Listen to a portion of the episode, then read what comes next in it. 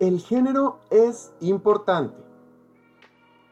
Como cualquier otra planta, el cannabis tiene un género. Son macho o hembra.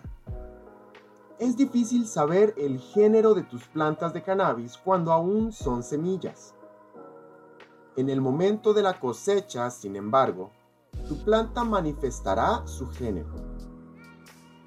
Si estás usando un clon, puedes determinar el género de la planta. Con los clones, obtendrás una réplica de la planta donante de tu elección. Todo lo que tienes que hacer es localizar una planta hembra y hacer una copia exacta de ella para tu cultivo.